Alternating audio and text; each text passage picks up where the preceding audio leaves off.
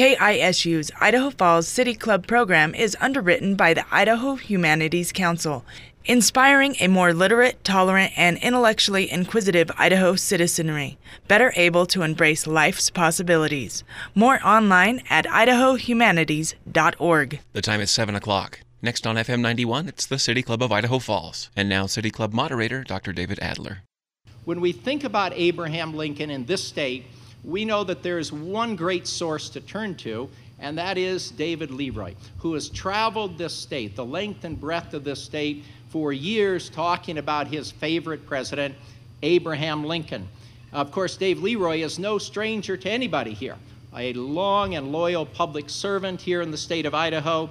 Uh, he served as the 28th Attorney General of Idaho from 1979 to 1983. He followed that by serving as the 36th Lieutenant Governor from, eight, from 83 to 87. In 86, he sought the governorship, and he lost a very, very close race uh, to a man named Cecil Andrus. And that race was so close, some of you may remember, that I think both sides posted sentries at the county courthouses throughout the night. That's how much trust they had toward each other. Uh, Dave Leroy then went on to serve in a very important post as, as the U.S. negotiator on nuclear waste, an appointment by President George H.W. Bush. And he's been around the state for many years talking about Abraham Lincoln. When you talk about an aficionado of Abraham Lincoln, you don't find anybody who is more intensely involved in the history and life of Abraham Lincoln. This very fall, the Idaho Historical Society is going to open a marvelous exhibit on Abraham Lincoln. And that exhibit, the 1,000 books, the marvelous pictures and photos and portraits and sculptures and other uh, memorabilia from Abraham Lincoln's life and career, are the wonderful gift of Dave and Nancy Leroy, an incredible donation to the state of Idaho. Uh, I've been uh, in a wonderful position over the last year of having been able to meet with Dave to talk about Lincoln. We've been on a few panels together, and I always learn a great deal when Dave Leroy speaks. I don't think there's a better person to have at this podium to talk about Lincoln than Dave Leroy. Won't you agree?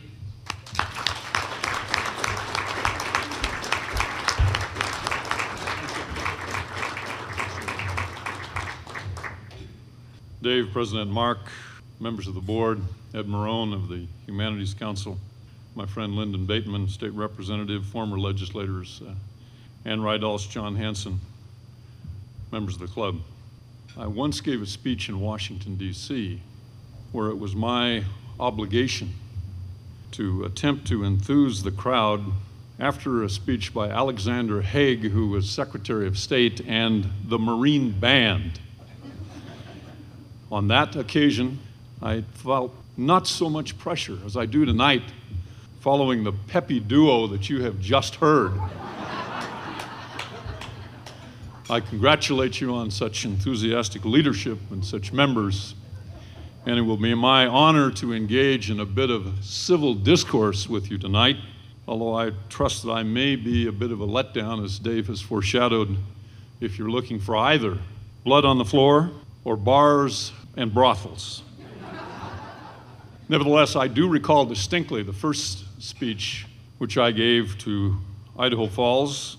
It was indeed, as I sought the Attorney Generalship in 1978, it was indeed uh, courtesy of invitation and sponsorship of my friend, your member, Tim Hopkins. He suggested that I come to this side of the state, present my, present my credentials, and knew that a good way to break in any young prosecutor trying to be ambitious was to take them to the Senior Citizens Center. and so I stood before that group having some civil discourse. I tried to repeat my name, Dave Leroy, candidate for Attorney General, five or six times. And then at the conclusion, to lock in the deal, I went down the table shaking hands with the gentlemen and the beatific gray haired ladies who remained behind. Uh, as I did that process, uh, I distinctly remember, and Tim was at my left elbow uh, saying, Hi, I'm Dave Leroy, and again, thanks for your vote. Hello, I'm Dave Leroy from Boise, and I sure appreciate your vote. And about the fourth little lady, diminutive, ring of gray hair, a sparkler in her eye. As I began to talk, she interrupted me. And she said, You don't have to tell me who you are. I know you. I will always be a political supporter of yours. You have my vote, Senator Symms.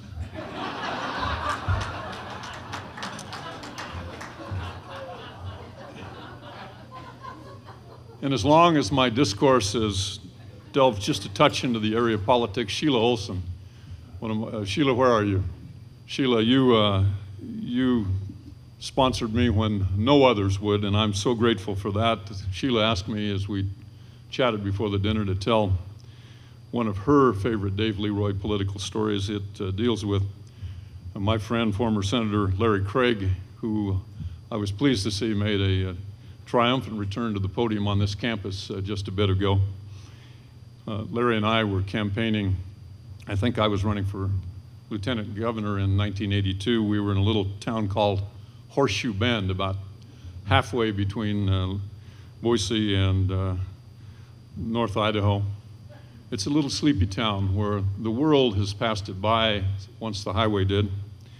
And we had one of those campaign buses with the big overhead audio, uh, audio systems that were playing John Philip Sousa marching music with a big beat and a brass band as we pulled into the little towns to try to whip up enthusiasm as we stopped.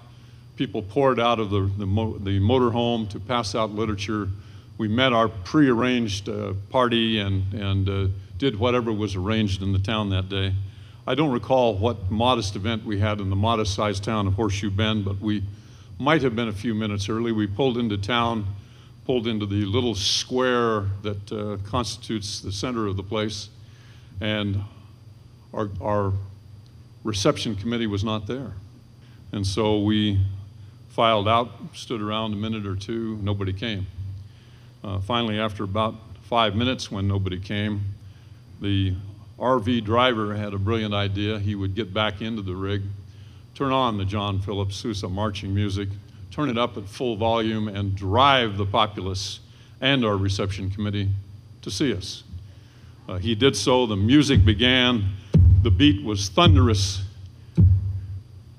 and nobody came.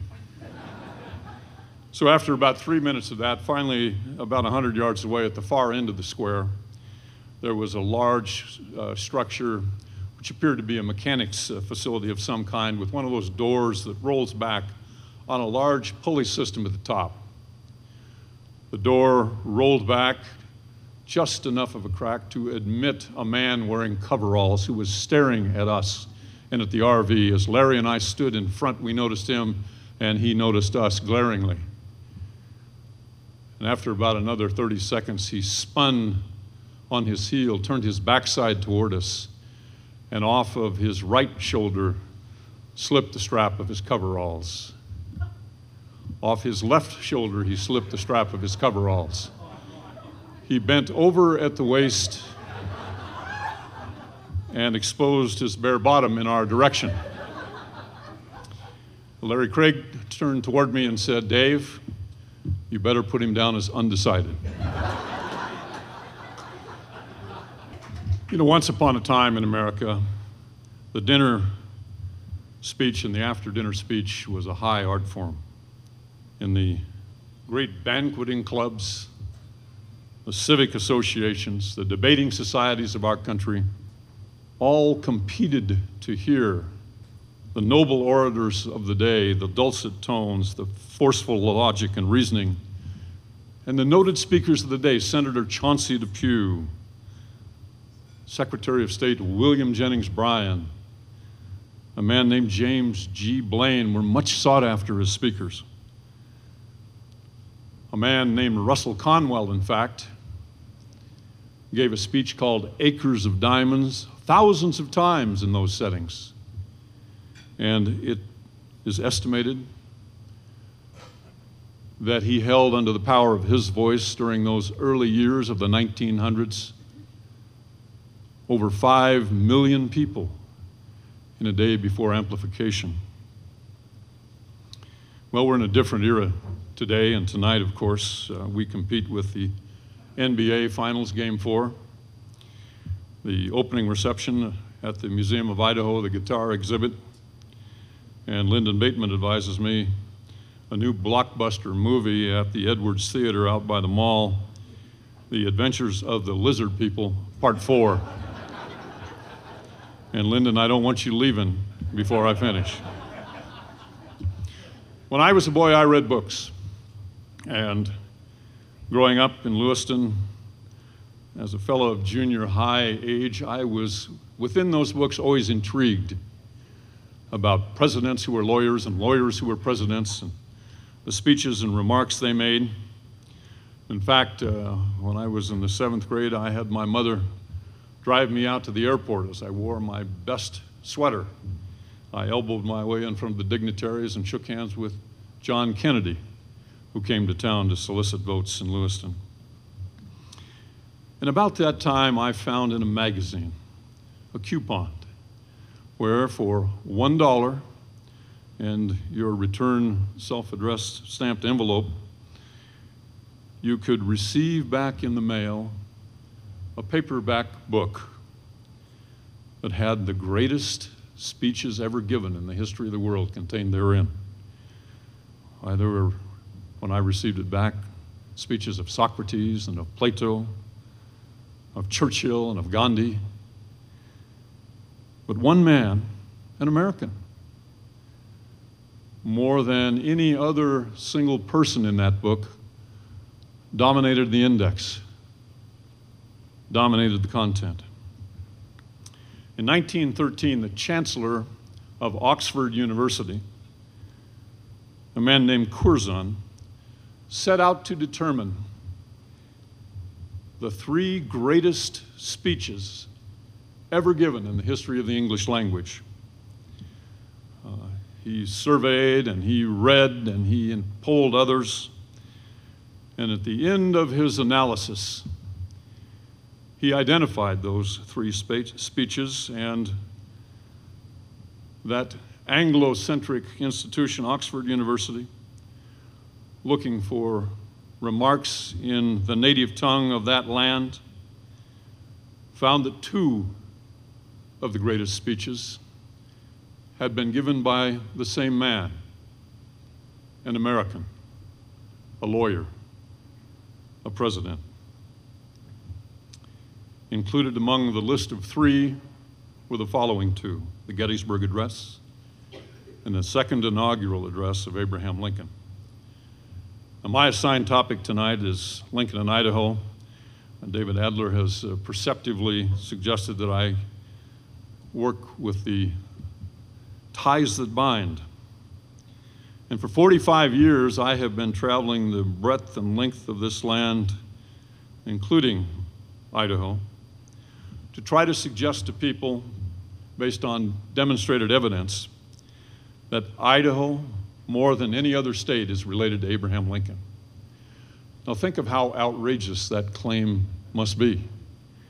Think of how angry our friends in Kentucky, the state of his birth, or Indiana, the state of his youth, or Illinois, a state that is so proud of Lincoln that they even proclaim on the license plate the land of Lincoln. Think how angry they must be and were in 2009 when they heard that. Uh, in fact, it was such an unusual claim that we got not only national but international press when Idaho made that bold statement and when we put it on a bronze plaque on a statue in front of our Capitol building. Well, in demonstrating those connections, I've typically tried to put together a lawyer's case, uh, talking about acts of legal significance. Lincoln signed the territorial bill, uh, factoids of various types. Lincoln mentioned Idaho Territory in his 1863 and 64 State of the Union uh, messages. Or people. Lincoln had a neighbor named Sam Parks, a lawyer friend who was politically active and Lincoln insisted that Sam Parks become one of the first justices of the Idaho Supreme Court. Many of you have heard some of those revelations in prior speeches, but what I wanted to do tonight with this dinner speech opportunity was to wonder out loud if we could link Idaho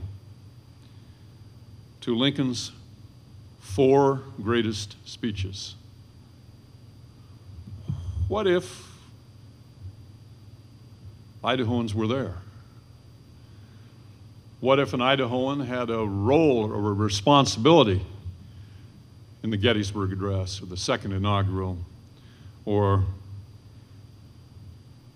his farewell even to his neighbors in Springfield, or his Cooper Union address, the speech that sprung him to the presidency. What if Idahoans were there? What if Idahoans or would be Idahoans had something to do with those speeches? What if those speeches themselves were among the ties that bind? The speech, Cooper Union Institute, February 27, 1860. The scene, a basement auditorium in New York City, in lower Manhattan. 1,500 people crammed into the bowl of the bottom of a large brick building. An auditorium that's not well designed for speaking because it has large pillars that block the view and block the sound, a low ceiling. A dozen distinguished men seated on a platform uh, like this, a tall speaker, too tall, ungainly, a high pitched voice, awkward movements, a clumsy new suit of clothes, and new shoes that pinched his toes. The importance of the speech the country was in danger of splitting apart. The issue of the extension of slavery into the western states was and had been for the last two years, putting the prairies afire. You see, we tend to think about the Civil War as being between the North and the South, but instead, actually, it was about the West and the rest. The question of shall we extend slavery into the West is what ignited the Civil War, and Abraham Lincoln, an obscure country politician from Illinois, had come to national prominence two years earlier when he debated Stephen Douglas. Douglas saying that the people themselves in those territories should popularly decide whether they have slavery, and Lincoln insisting that the founding fathers and the Constitution and the morality of slavery should augur against such extension. The words that Lincoln offered were divided into three sections a historical section where he talked about what the founding fathers intended, and then appeal to the Southerners. Don't, don't split this country apart. And finally, a message to Northern hearers. Respect the Constitution, acknowledge that slavery is built in. And the words, the words were these. This is all Republicans ask in relation to slavery as those fathers marked it, so let us mark it again as an evil not to be extended. And the closing words let us have faith that right makes might. And in that faith, let us to the end do our duty as we understand it. The reaction of the crowd, well, at the outset, at the beginning of the delivery, it was very unfavorable.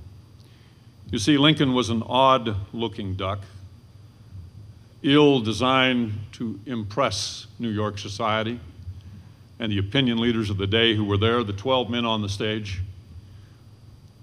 And his high pitched voice was poorly suited his Western twang was odd indeed. But that afternoon at the hotel, before he came to Cooper Union, he had met a friend of his named Mason Brayman, a lawyer from Springfield, a railroad lawyer who'd hired him in several cases, and he'd asked Brayman to do this. He said, Brayman, as I begin to speak, would you stand at the back of the auditorium, and if I cannot be heard, if I'm not successfully projecting, will you put your hat on top of your cane and raise it above your head as a signal. So it is reported at the outset that as Lincoln began to speak, he was losing the crowd. He was nervous. He did not project. His high pitched voice was doing a very poor job of enunciating his words or getting to the back of the auditorium. His odd, odd, odd accent was displeasing to the New York ear. In fact, one of Lincoln's friendly reporters, who was seated in the front row, wrote in his notes at that time, still preserved, Oh, oh, my dear fellow, this will not do. So after Lincoln, in his accent, said the words, Mr. Chairman, and began to bumble along, as the crowd turned against him, there came a point, a point in the speech, when suddenly he began to project toward the back of the room. His voice came alive, his eyes were animated, his message began to make sense, his voice was modulated. And he began to win the crowd and compel the crowd, and with his logic and with his arguments and his three parts to the speech. By the end of it, all 1,500 of those opinion leaders, including the reporter in the front row, leapt to their feet, and the reporter himself said, Why, he's the greatest man since St. Paul. The Idaho connection? Mason Brayman, arguably, was the man who made that speech work. It was that speech that made Lincoln president, for not only the reaction of those opinion leaders in the room was significant, within two weeks, 150,000 copies of Lincoln's remarks were printed and available in pamphlet form up and down the breadth of the East Coast. A copy of that pamphlet is here on the front table tonight. It was that speech that brought Lincoln to national attention. It was that argument that compelled him to the presidential nomination. It was that nomination that made Lincoln president. And the man in the back of the room, Mason Brayman, the man who arguably made Lincoln president, became governor of Idaho in 1876 by appointment of General U.S. Grant, now president. An Idahoan was present at that speech. How about the farewell address? Not something of national or international import, though studied today. In February of 1861, Abraham Lincoln had been elected President of the United States, facing a divided country, the South pulling away, pulling apart, states seceding. Prospects for anything positive of his presidency bleak indeed. He had served one term in Congress, two years in Washington, D.C., and with that little experience was now, for the first time in many, many years, leaving his home, Springfield, not possibly to return. The scene was the Great Western Railroad Depot. A brick from that depot was on the front table here tonight. On Monroe and 10th Streets in Springfield, where it still stands. It was a dark, gloomy morning. A light rain was falling. The importance of these remarks would be simply a communication between Lincoln and his neighbors who had watched him grow into the figure he had become, cheered him, cried with him, observed his difficulties and problems. The words were these My friends, no one not in my situation can appreciate my feeling of sadness at this parting. To this place and the kindness of these people, I owe everything. Here I have lived a quarter of a century, and I have passed from a young to an old man. Here my children have been born, and one is buried. I now leave, not knowing when or whether ever I may return with a task before me greater than that which faced Washington. And closing with these words, he said, To his care commending you, as I hope in your prayers you will commend me, I bid you an affectionate farewell. The reaction? Well, according to some of the neighbors, there was scarcely a dry eye in the crowd. Lincoln himself choked up. There was little national attention to the speech, but Lincoln had some sense that it might be valued one day, and as the train began to pull away, started writing down on a piece of paper what he believed he had said, turning the task over to one of his secretaries subsequently. If you Google tonight Abraham Lincoln online, you will find in the description of this event the following words A Springfield teenager, named for the president elect, listened intently to the speech. According to his brother Fred, Lincoln Dubois stood in the middle of the track close against the bumper of the car on the platform of which Mr. Lincoln was standing. My brother said that he never forgot Lincoln's sorrowful face as he bade all of them farewell. The Dubois family, although some Idahoans prefer to pronounce it Dubois, lived just across 8th Street from Lincoln. Jesse Dubois was the Illinois state auditor, had been nominated for that office by Lincoln at one of the Republican conventions in Illinois. And they were close political and friendly allies. Particularly Fred Dubois, the boy who was attributed to the comment, was about the age of the Lincoln children and romped and played with them and with Lincoln as a surrogate father, and there indeed is truth to the anecdote that Fred Dubois and the Lincoln boys from time to time would tie a string from a tree or a fence post, pull it taut as Lincoln came home walking from the office, knock Lincoln's hat off, scatter his paper. And the anecdotal history is that Lincoln would grab the boys, would run, would take them back downtown after romping with them, and buy them nuts and candy. The Idaho Connection in 1880 Jesse Dubois, named for his father, became the physician at Fort Hall of the Bannock Indian tribe. With him came his brother Fred. By 1882, Fred Dubois was appointed United States Marshal for the territory of Idaho, and in 1886 he was elected the first of two terms to the United States Congress as the delegate the territory of Idaho.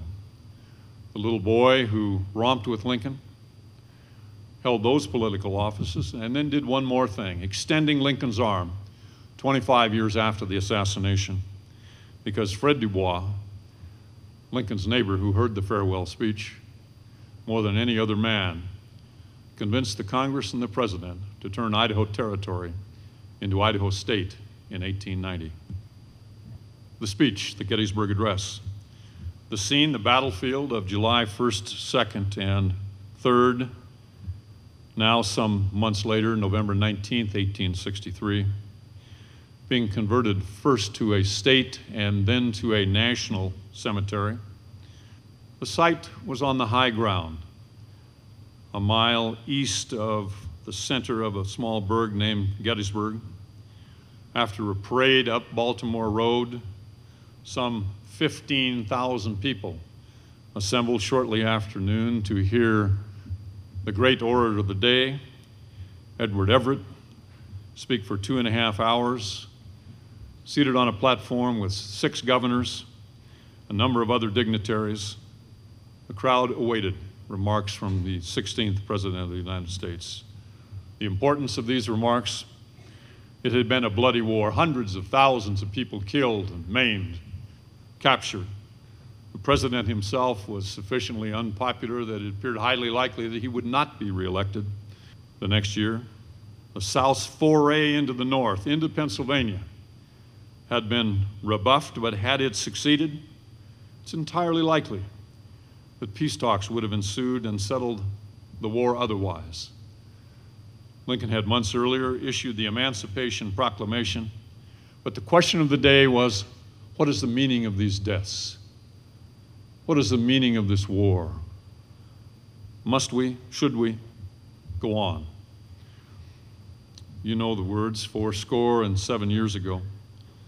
our fathers brought forth on this continent a new nation, conceived in liberty and dedicated to the proposition that all men are created equal. He told the crowd, Now we are engaged in a great civil war. And then he asked them that we here highly resolve that these dead shall not have died in vain, that this nation under God shall have a new birth of freedom and the government of the people, by the people, for the people shall not perish from the earth. The reaction? Well, it was considerably varied. The London Times said this quote, Poor President Lincoln, anything more dull and commonplace would not be easy to produce. The Chicago Times, every American must tingle with shame as he reads these silly, flat, dishwatery utterances.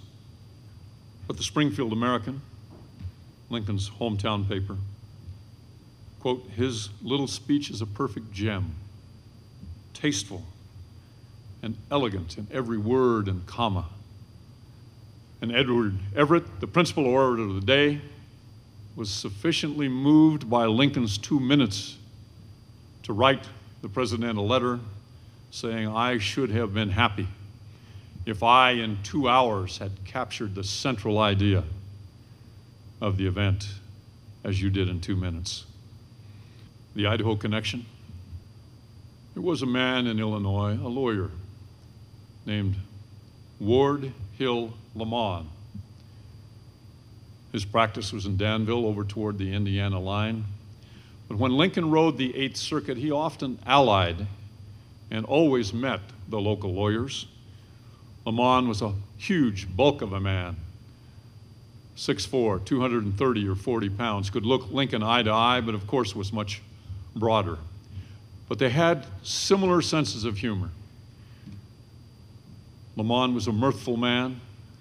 Lincoln much drawn to him. They over time became best friends, practiced and associated with cases.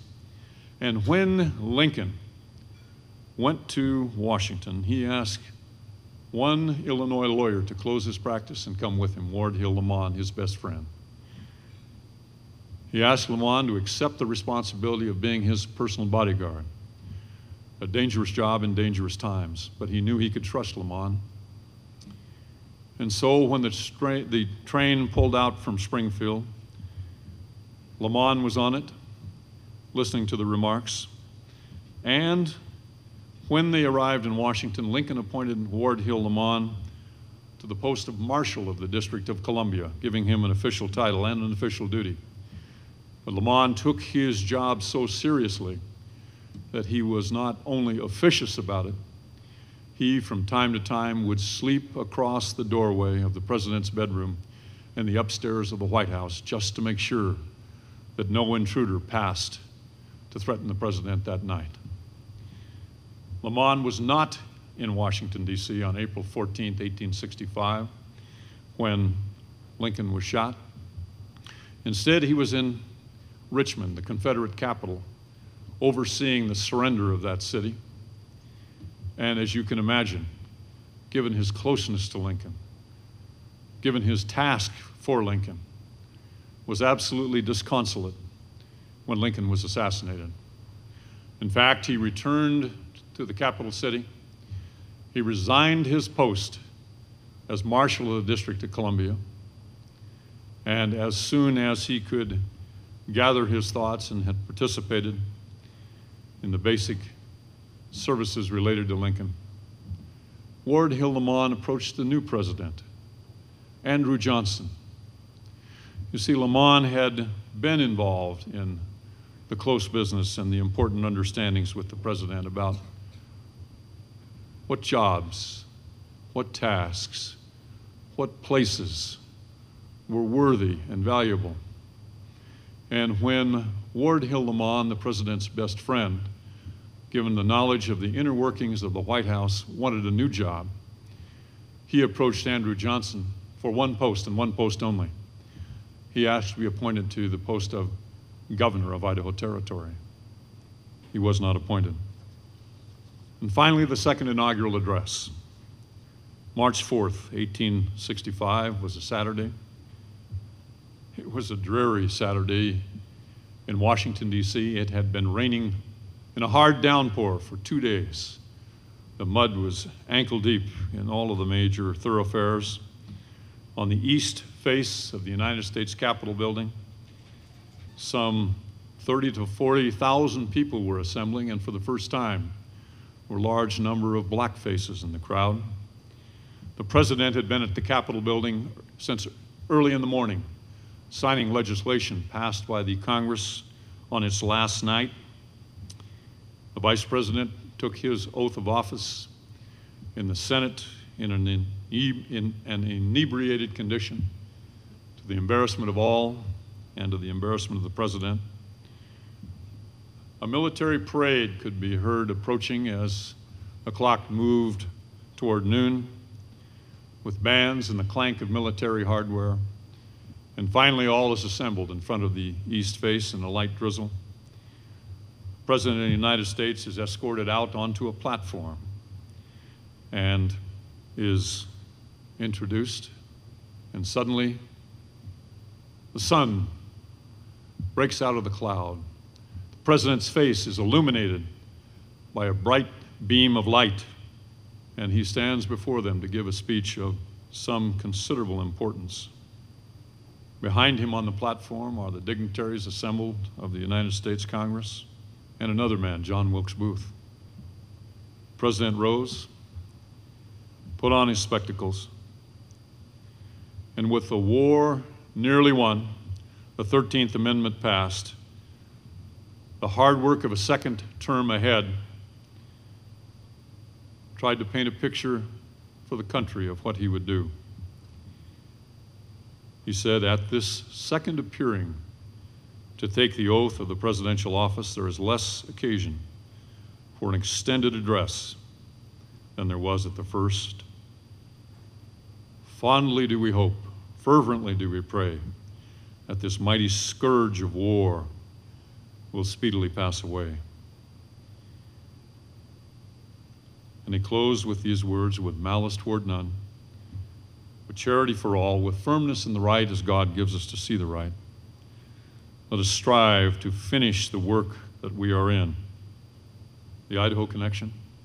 The representative from Idaho Territory, William Wallace, was standing behind Lincoln on the steps, not too far from Booth, and heard those words. In assessing the reaction to that speech. Lincoln said to Noah Brooks, the same reporter that was there for the Cooper Union speech,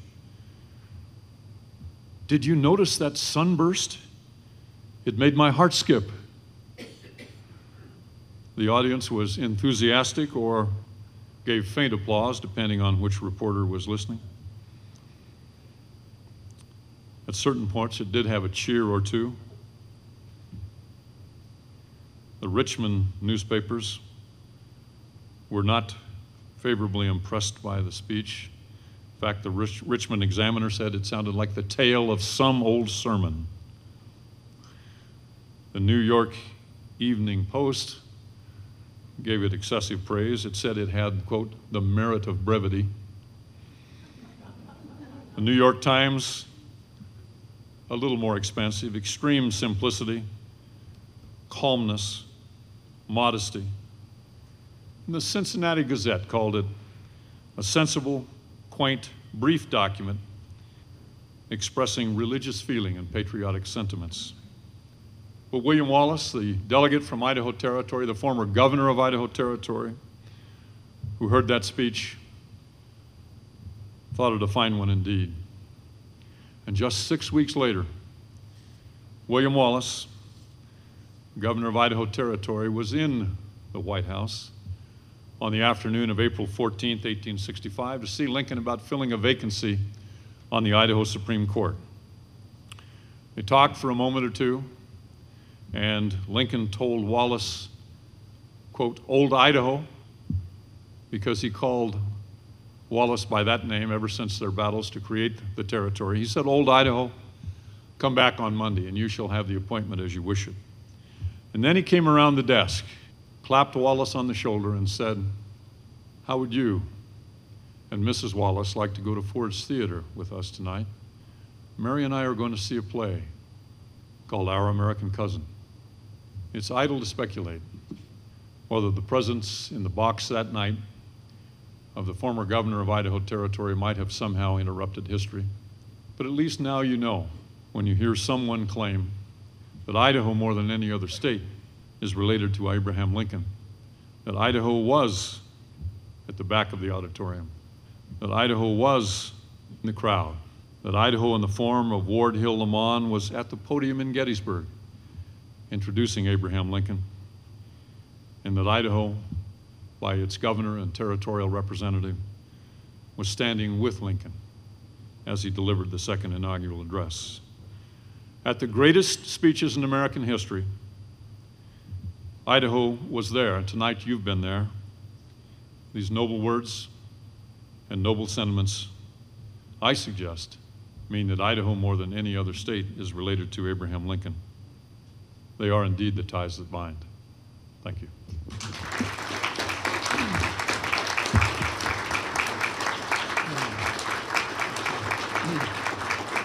Good. David, uh, thank you so much for those eloquent, insightful remarks. And I think you said at the outset that you were a lawyer, you were going to set out to prove your case. Jurors, did he prove his case? Did he make the case? A unanimous verdict, I suggest. I a like that. unanimous like verdict. that. We have some wonderful questions here for you uh, from a very uh, int- intrigued audience. Let's start by asking you to tell us a little bit about your family's relationship to Mary Todd Lincoln. Uh oh, uh oh. Well, uh, it's just a little too trite uh, that my family heritage allegedly uh, relates me to Abraham Lincoln, not Mary Todd. Uh, my great, great, great, great grandmother uh, was a Hanks and a sister of Nancy Hanks, uh, Abraham Lincoln's uh, uh, mother. So uh, that's about all I know, but uh, I do have some genealogy that makes that connection. And uh, so I, I can't claim the insanity of Mary Todd, but I'll take the lineage of Lincoln. Now, as a Lincoln scholar, you have enthralled your audience here. We have several questions asking you about your methods of engaging in this intensive research about Lincoln. And how long did all this take? How many decades have you been engaged in this research? Well, literally about 45 years. Uh, when Tim Hopkins brought me to town to talk to the Senior Citizen Center, I also realized that as a, a local uh, public official trying to win favor at Lincoln Day banquets all over the state, I needed to have something to say. And so I began to research uh, what remarks might be appropriate. And uh, I was astounded to find that Lincoln had created Idaho Territory. He'd sent 15 of his best friends out here, that he mentioned this to Congress. All of these things that I talk about, and, and then more. Uh, so I began to incorporate those into speeches. And uh, uh, when I left public service, I began to acquire uh, Lincoln items of memorabilia like uh, the ones here in front uh, tonight.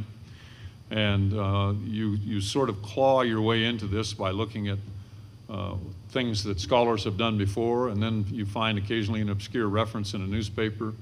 Uh, and actually, online now makes it uh, somewhat easier, at least as to modern materials, to research than it ever has been before. I wrote a book called Mr. Lincoln's Book, which uh, details the publication of the Lincoln Douglas debates uh, in 1860.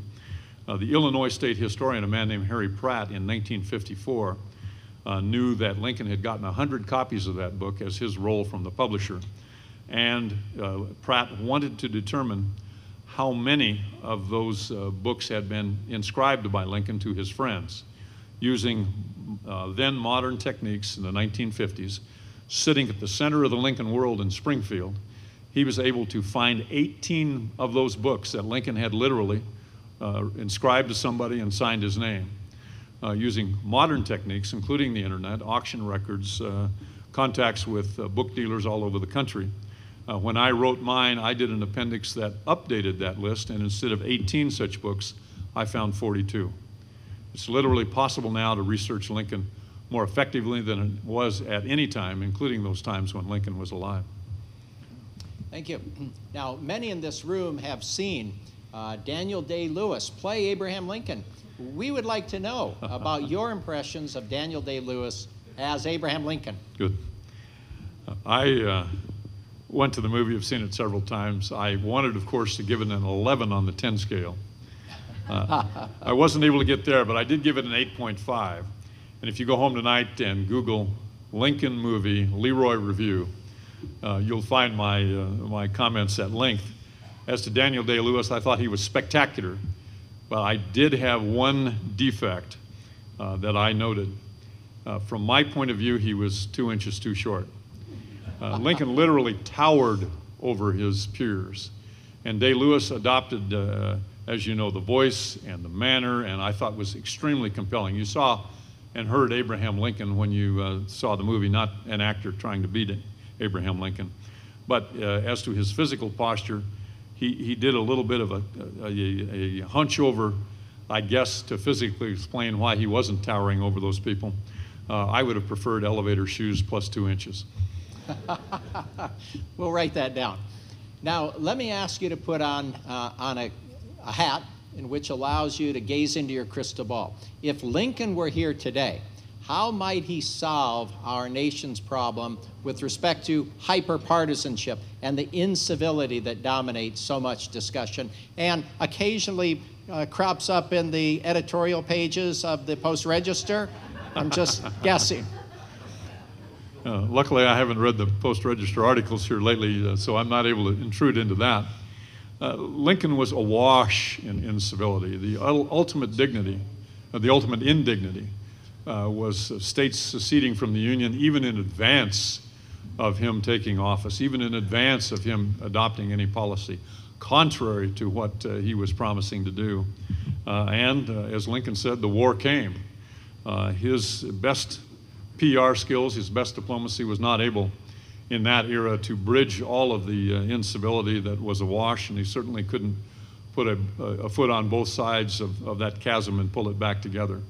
Uh, I think Lincoln would uh, attempt to utilize his personality, uh, his ability to listen, his ability to reason, his ability to use humor. Uh, I think that uh, his collegiality uh, with trusted, uh, trusted people who were then themselves, as Seward was in the movie, sent out to accept uh, roles and missions uh, to try to bridge gaps uh, would be useful today. Uh, there's no easy answer to incivility or the extreme polarization of politics other than occasionally a war, and hopefully we're not headed that direction. but good manners, good ideas, and good dialogue, all of which were legion with Lincoln back to familial relationships for a moment. Was your distant relative, Mary Todd Lincoln, really crazy? Mary Todd uh, suffered certainly from some situational depression uh, that was even more acute than Lincoln's reported situational depression. Uh, Mary Todd Lincoln in the 1870s was actually adjudicated uh, uh, an appropriate candidate for an insane asylum uh, by virtue of the petition of her husband or her son, Robert Todd Lincoln, uh, who deemed her unable to uh, uh, not be a danger to herself or others, uh, even though she was living with other relatives at the time. Uh, she certainly had her excesses, uh, but again, in terms of, of presentism, that is taking our frame of reference and projecting it backward to assume that we know everything about those times and those people and those diagnoses it's dangerous to categorize her exactly, but she certainly was detached from reality uh, upon some occasions and was adjudicated thusly. Your own marvelous collection of books about Lincoln, some 1,000 or so that you'll be donating.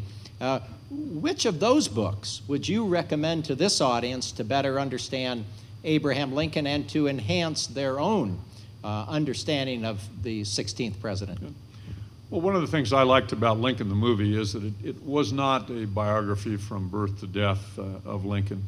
Instead, it focused on critical events, the passage of the 13th Amendment to the Congress, uh, a period of approximately a month. But it gave you more of a flavor, I think, of Lincoln, the man, the times, the country, uh, the demands and needs and, and perils uh, than does a broader biography.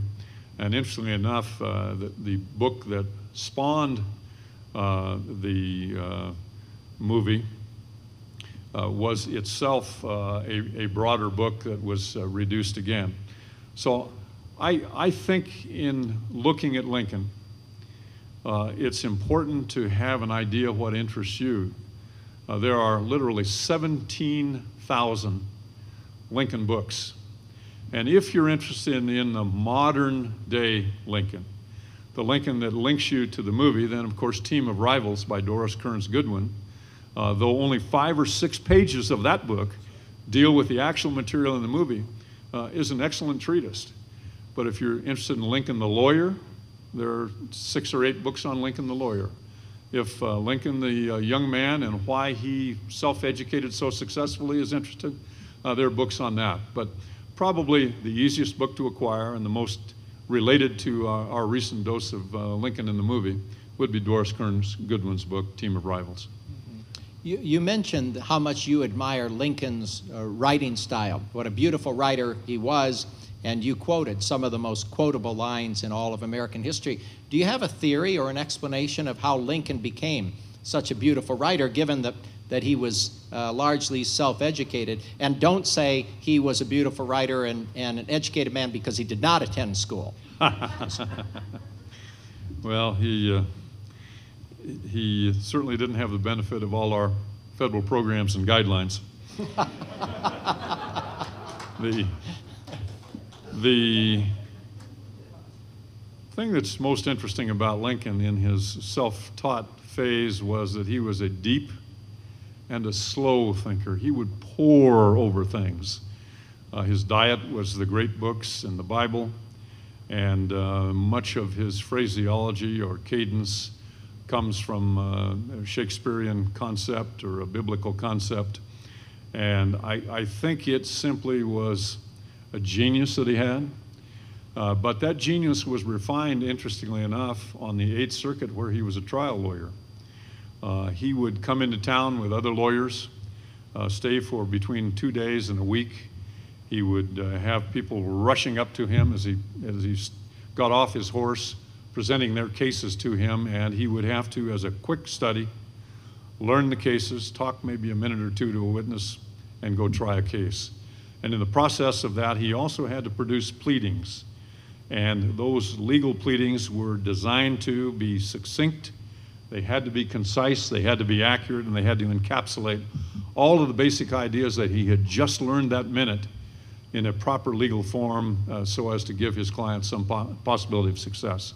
That whole process of distilling things down, of pondering them deeply, of starting with good material, uh, I believe somehow, uh, with Lincoln's mind, tendency, and aptitudes, uh, produced uh, the unique writing style and the terseness that he exhibits. Of course, he didn't write like a lawyer. Instead, he wrote beautifully. right? Just, just You've never editorial. seen Tim Hopkins' briefs. that's right. That's right. Uh, you know, uh, as you well know, no, I haven't. As a matter of fact, as as as you well know, uh, Lincoln uh, told everybody that he read aloud because he could then absorb his reading materials with two senses. His ears could hear it, his eyes would see it, uh, some have speculated that he learned to write for the ear, and that helps to explain the magisterial nature of his writings. Have you tried reading aloud to, in, in your research to see if you could, if you could uh, imitate Lincoln in that regard? No, but I think uh, as we did tonight, uh, playing with the words and the cadence uh, and the phraseology of Lincoln is is almost more fun than reading it, and, and it is indeed for the ear uh, most often. We're not over at the uh, movie theater uh, uh, with all that rush of imagery and audio. And when you conceive that Lincoln and the other orators of the day, even so late as uh, Chauncey Depew and William Jennings Bryan, played with words uh, to an audience that was focused on words, uh, it is indeed an ear centric medium that plays best in that way. Now, uh, as, as you know, many, many Americans considered Lincoln to be the greatest of all presidents. And of course, many want to invoke the majesty of his name and some of his words and some of his writings to be applied to contemporary problems. So, bringing again your crystal ball to bear, what do you suppose a president like Lincoln, who greatly expanded executive power during the Civil War, might have said about the Patriot Act, and also what might he have said about the Edward Snowden affair, the great controversy on the front pages of our uh, papers these days.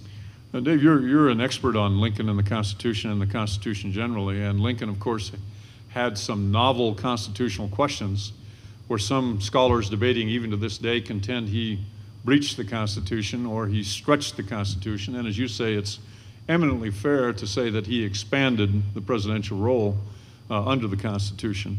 But in all of those actions, Lincoln was first knowledgeable about the Constitution and he respected the Constitution.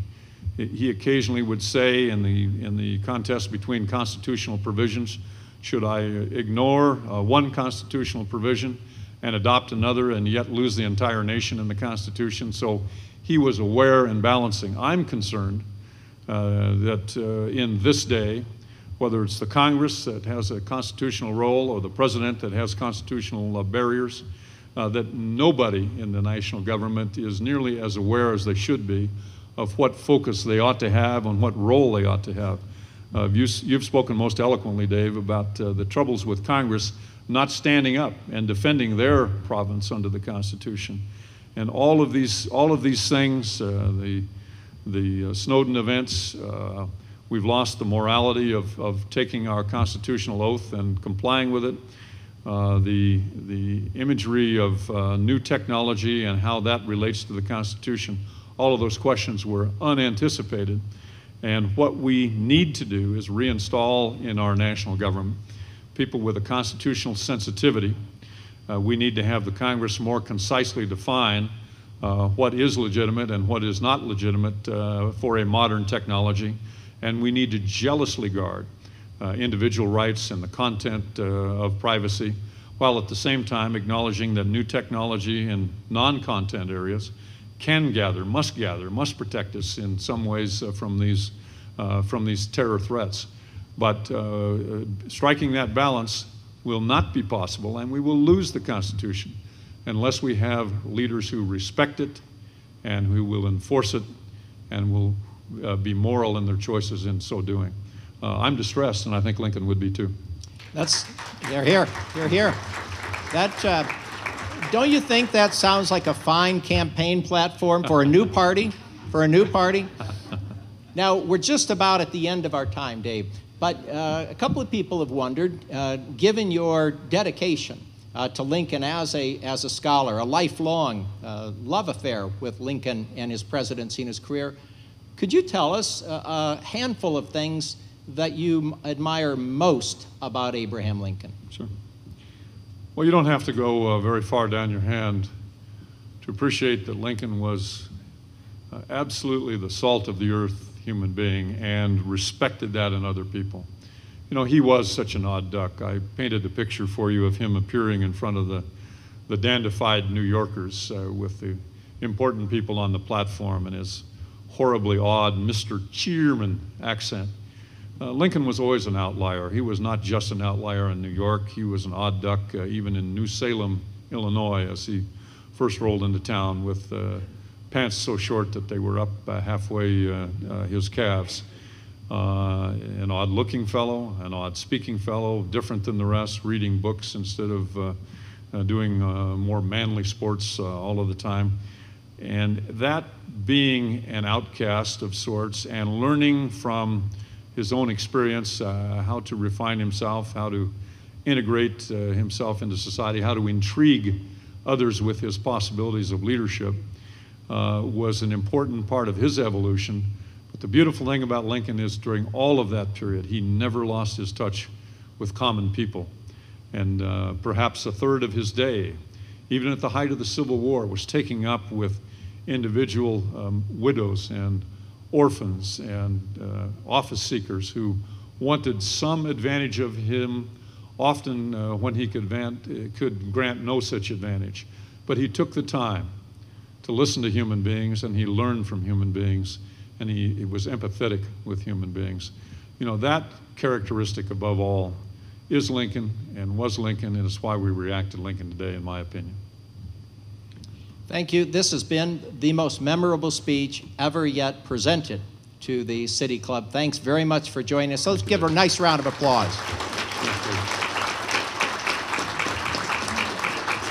And you now get the City Club coffee.